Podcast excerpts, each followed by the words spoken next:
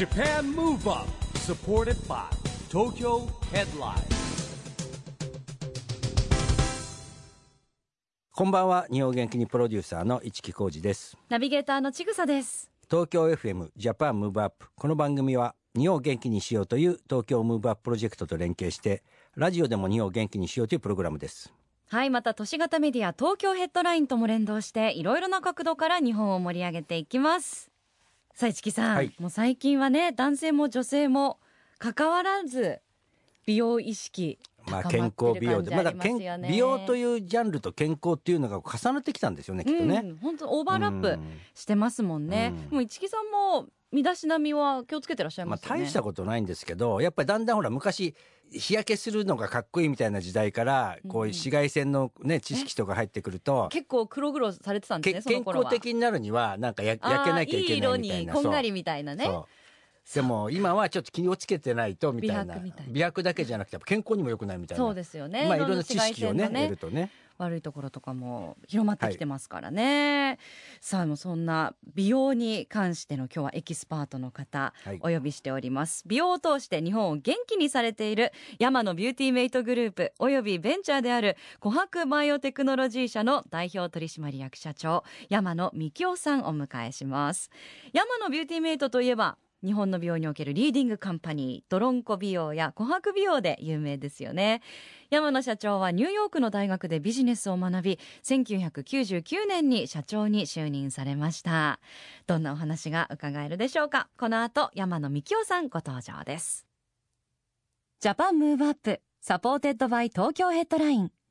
この番組は SDGs ピースコミュニケーションに取り組む東京ヘッドラインの提供でお送りします。Japan Move Up それでは今夜のゲスト山野ビューティーメイトグループおよびベンチャーである琥珀バイオテクノロジー社の代表取締役社長でいらっしゃいます山野幹夫さんです。よろしくお願いいたします。よろしくお願いします。はいよろしくお願いします。山野さん私は約2年ぶりにお会いします。前回スタジオにお越しいただいたのが2021年6月、あーもう2年も経つんですね。そうなんですへよなのではい。お久しぶりです。お会いできて嬉しいです。ご無沙汰してます。ーまあでもねさっきお話出ましたけどあのちぐさが結婚する前にねあのプレゼントいただいてね10年経ってるということです来から。年でもう10周年なんで ちょうどあの結婚式の直前ぐらいのタイミングで一スペシャル番最スペシャルな初にお会いしプレゼントた時がねもらっちゃいましたけど。そうなんですよね。結婚祝いって言っていただいて、はいあの琥珀のうん。エステをプレゼントさせていただいて、ね。ちょうどあのちぐささんがは幸せになるっていうお手伝いをと思ったら、うん。全くお肌も綺麗で変わってなくて、ねいやとんでもないです、はい。だいぶ時間経ってますが。でも市木さんは、うん。あの前回のスタジオいらしたのは2年前ですけれども、その後もああのーね？今ですね山野さんは僕らがほらこのやってる SDGs ピースコミュニケーションプロジェクトで財団作ったんですけど、うん。あの理事にもなっていただいてですねあの活動に参加いただいてるんで、うん。あのそういう意味では番組自体の時もお会いしてます。はい。そうなんですね、はい。いやでも今日ももうさっそうとスターみの、うんどこの芸能人そうなんオーラが。スタジオサングラスかけて入ってくるから。サングラス横にあいでビシッと黒のスーツと黒のスタイリッシュネクタイで。いや、なんか今日はちゃんとした格好できて、いつもはまあ T シャツとかジャケットとか、まあラジオですからねこれね別にね。でもこの後なんか、あ仕事がねそうそう。まあいっぱいあるんでしょうね。とかなん、か撮影もあるんでってことで、はいははいうん、もはやもうね芸能人みたいなもんですよ違いますそうですね。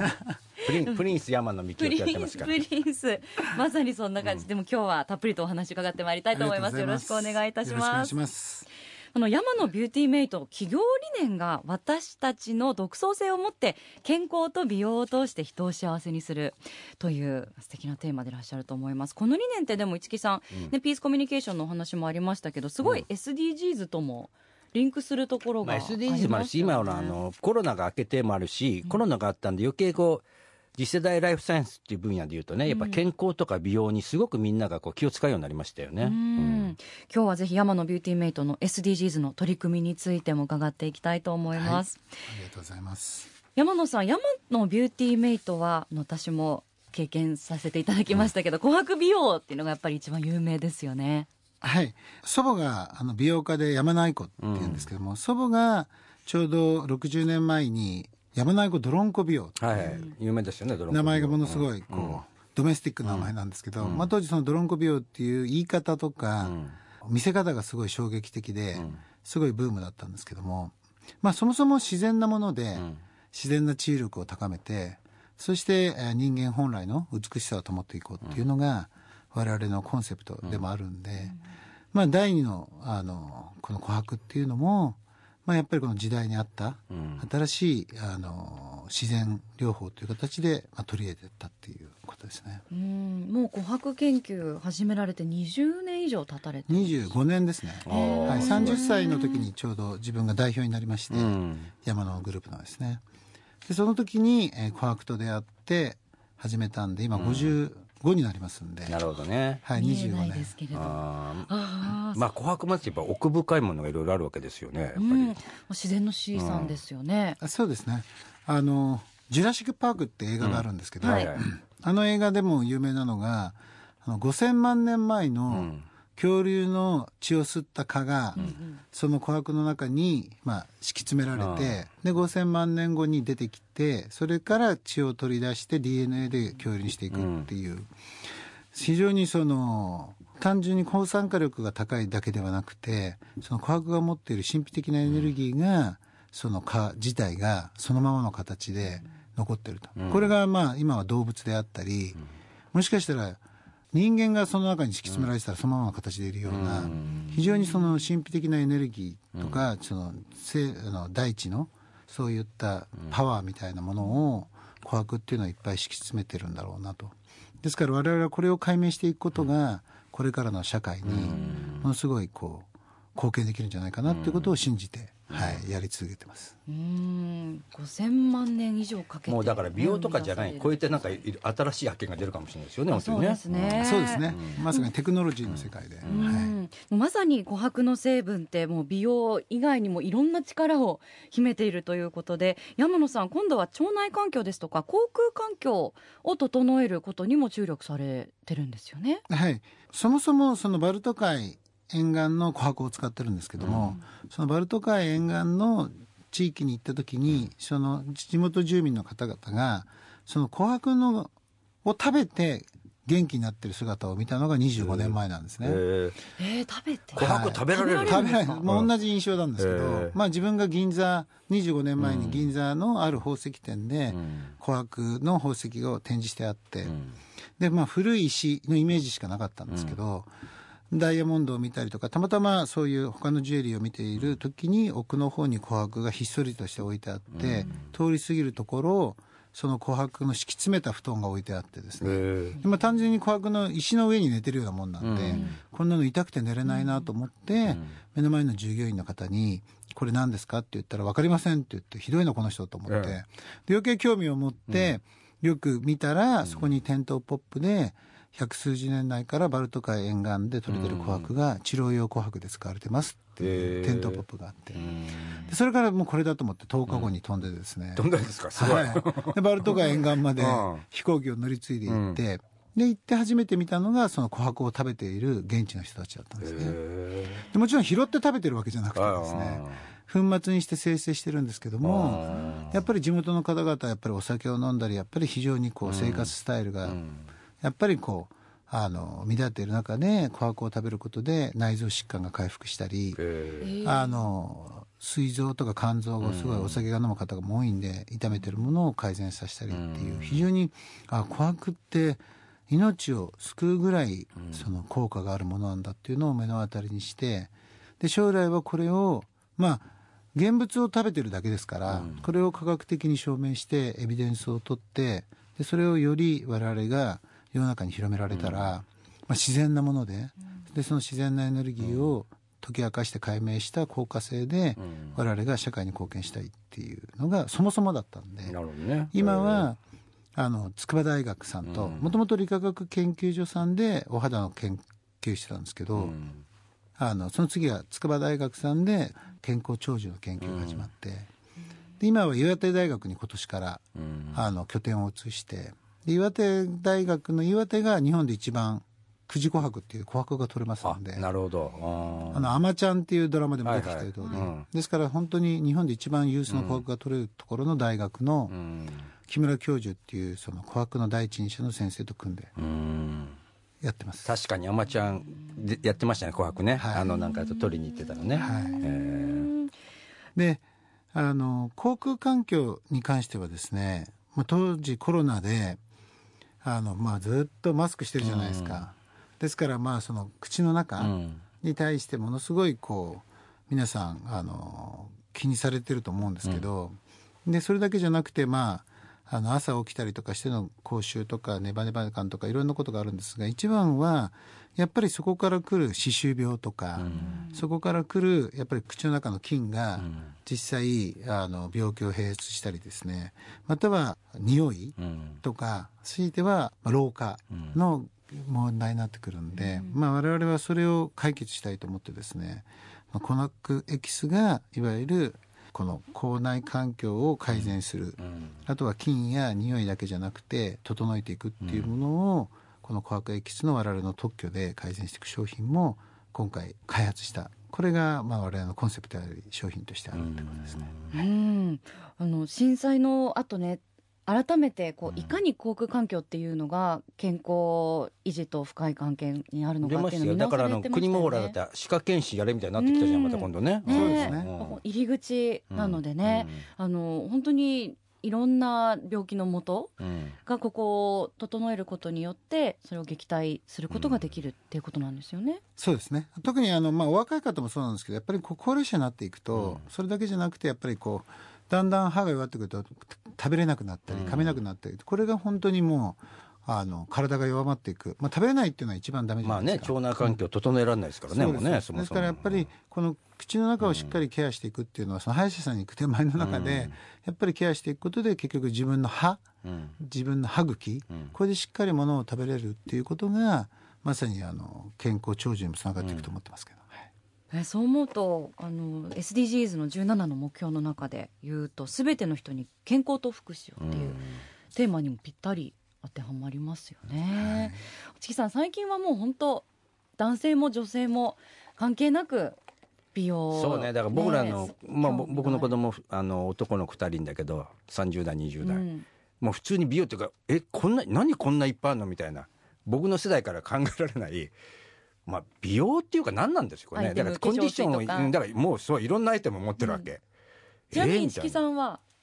あの化粧水とかはする。あだから子供がいっぱい持ってるからそれをちょっと聞いたりとか しますけどね。あうん。の髪の毛やっぱ気になるからあそうよく奥様にも結構厳しく言われるって言いシャンプーは選ぶじゃないですうん。かシャンプーとかはね、えー選ぶ。まああの山野さんとこの商品が2つあってですねあのシャンプーとコンディショナーとあって、まあ、ことれちょっと使わせていただいておりますけど、はい。まあ、こういうねのもあるし今俺若い子普通に男でもあの脱毛とかするじゃない、もう当たり前になって、うん当たり前になってきてるんだよね。聞いますみんなうん。うん、なんかこう本当に下手したら男性のがね若い子の男性のが気にしてんじゃないかみたいな時代になってきたんじゃないですかね。うん。あの山野さんも肌感として、まあ、この男性の化粧品だったり美容に対する意識が高まってるっていうのは感じられますか？あの我々も今年あのメンズコスメラインを発売したんですけど、うん。まああのもちろんうちの特徴であるフェイシャルには泥が入って、であのスキンケアの方には、まあ、琥珀が入ってる特徴を出してるんですけど、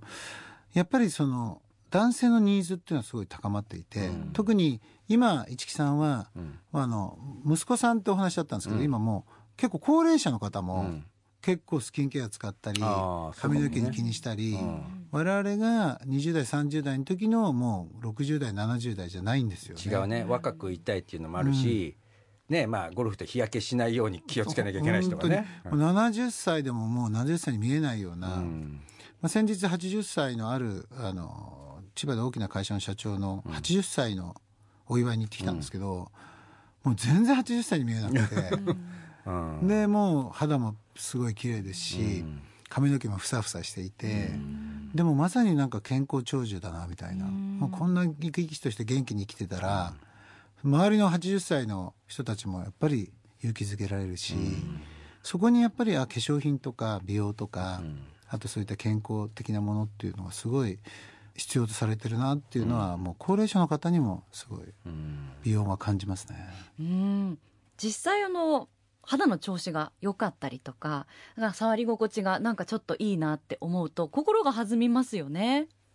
からすごく心にもなんかちょっと綺麗に自分分がなったかなって思うことで、うん、ポ外に出てきたくなっちゃうからそうなんですよね。変化ってありますよね。うちにねうちにこもらずはい。もう本当に皆さんさっき言ったそのお肌、で例えばもうみんなまあちょっと昨日たまたま ABEX の黒岩さんと、うん。ベクトルの西江社長とかとご飯食べてて、ん。ほどは肌肌の話してるんですよ、へー 大の大の素敵です50何歳の大人が。でなんでかっていうと ABEX の黒岩社長は、いや最近ゴルフでこんな焼けちゃって肌がしみ なんでこの日焼け止めは何がいいんだとかスキンケアがどうだとか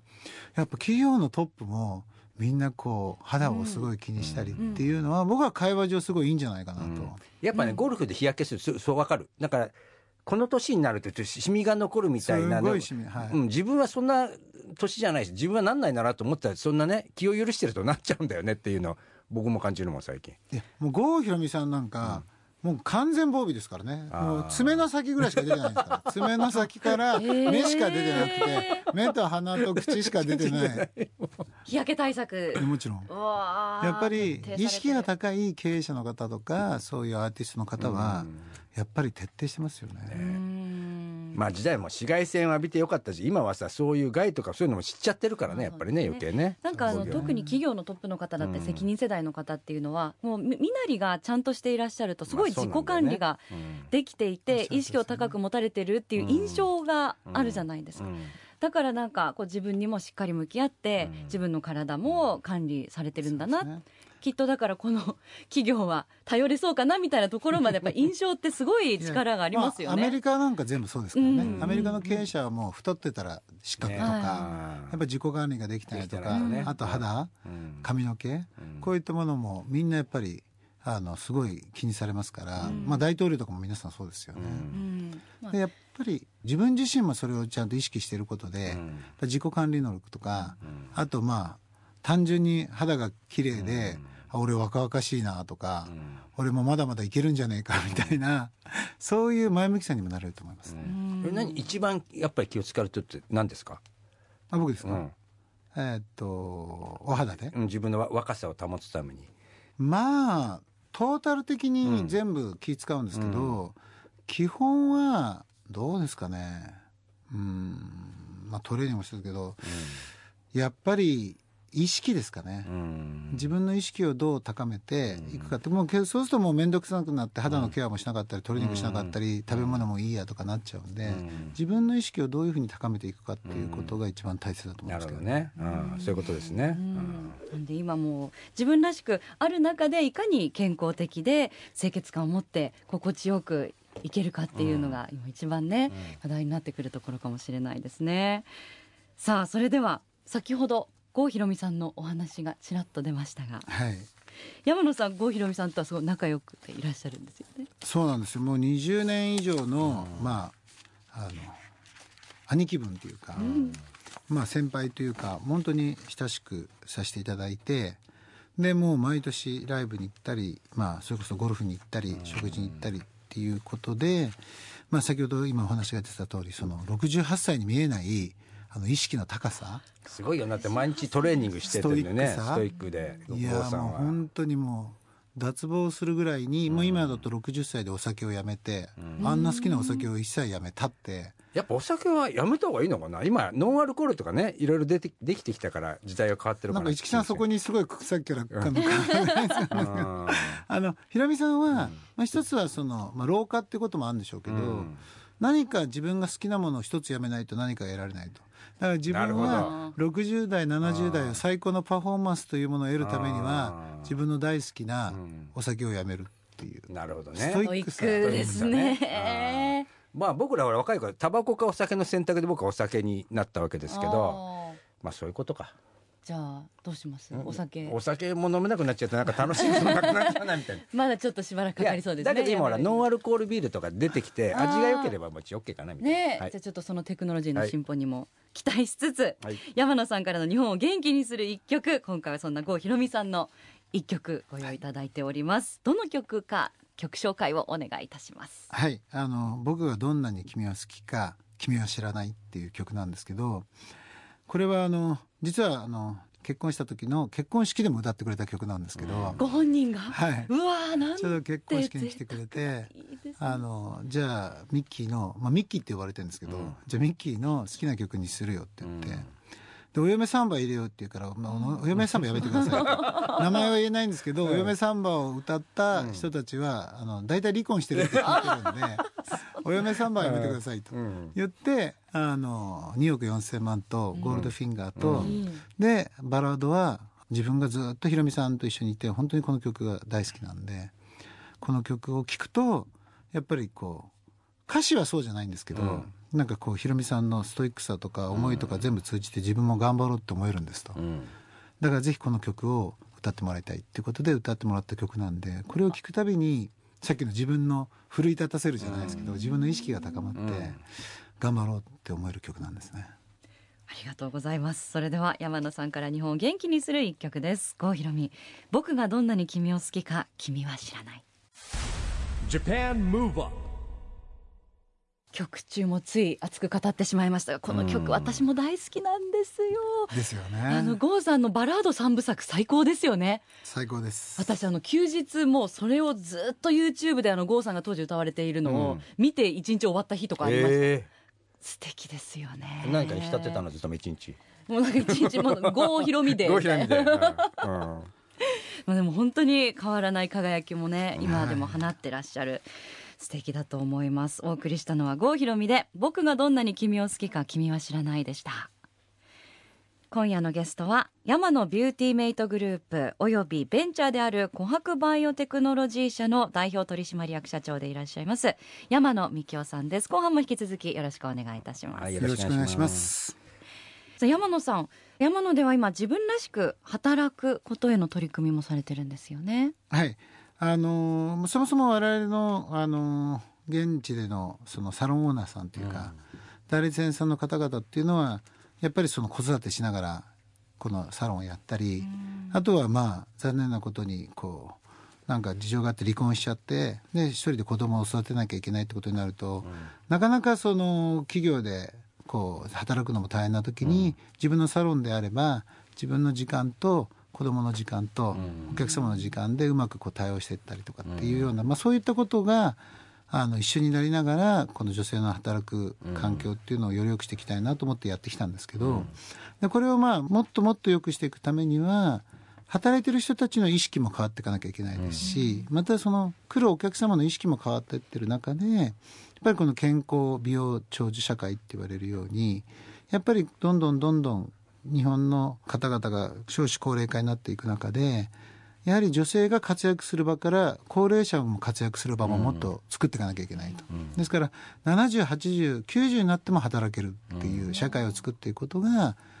次のステージで大切だと思っていて、でこの708090ってのはもちろん女性だけじゃなくて男性もそうなんですけどそうするといかにあの病院薬これに頼らないで、自分の足、自分の体自分の内臓これを健康で元気に保たせながらいるってことがすごい大切だなと思っていてそこの部分で我々のその琥珀の研究とかまたはそのさっき言ったリラクゼーションとか睡眠とかいわゆるお医者さんとか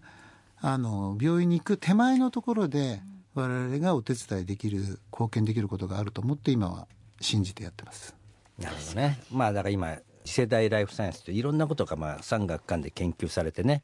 えー健康美容そしてまあ100歳時代って簡単に言うけどね元気じゃないとね何もできませんからねこれね。そうなんですよ、うん。病院にいてね、ずっとベッドに寝ててもで薬ばっか飲んでてもしょうがないですからね。それは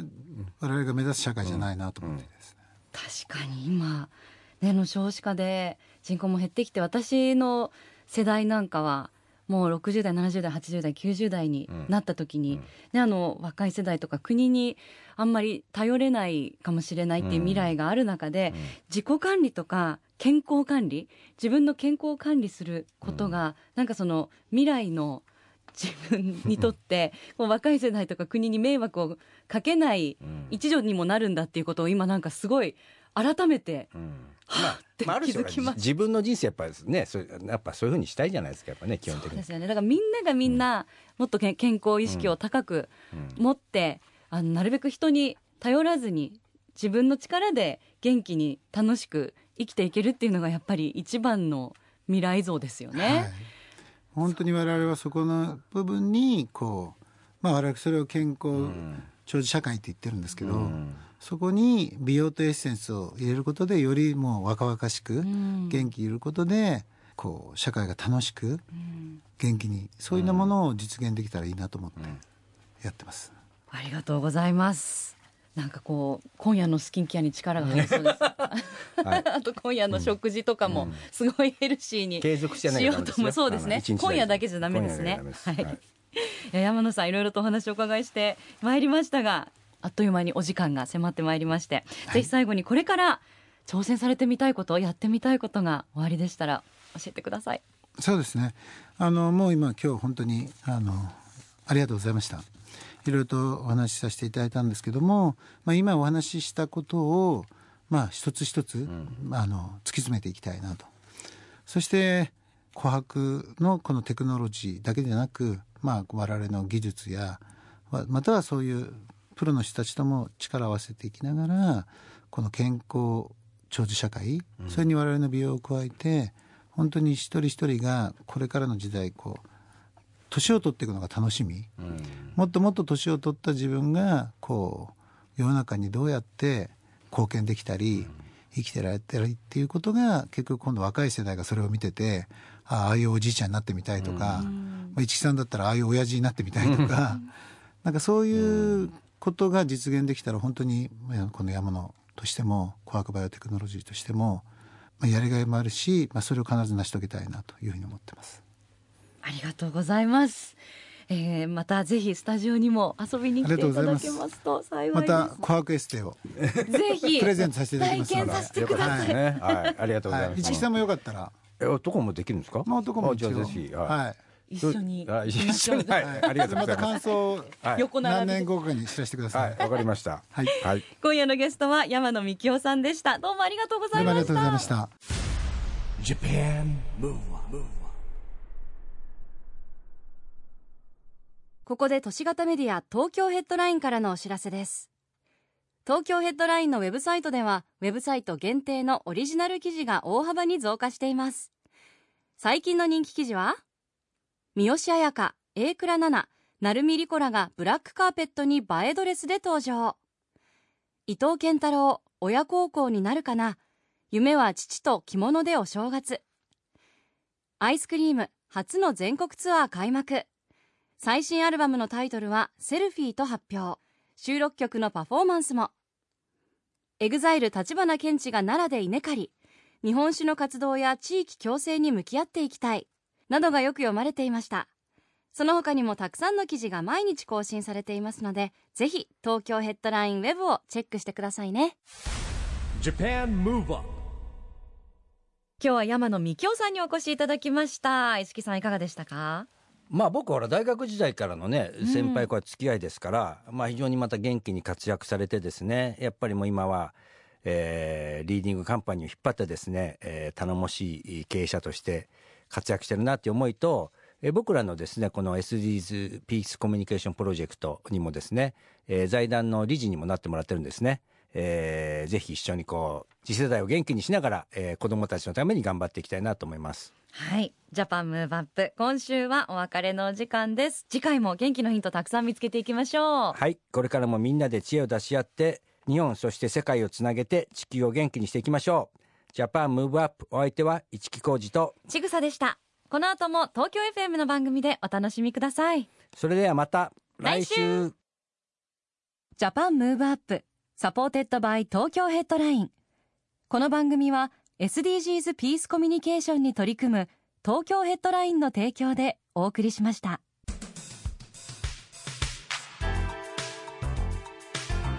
Japan Move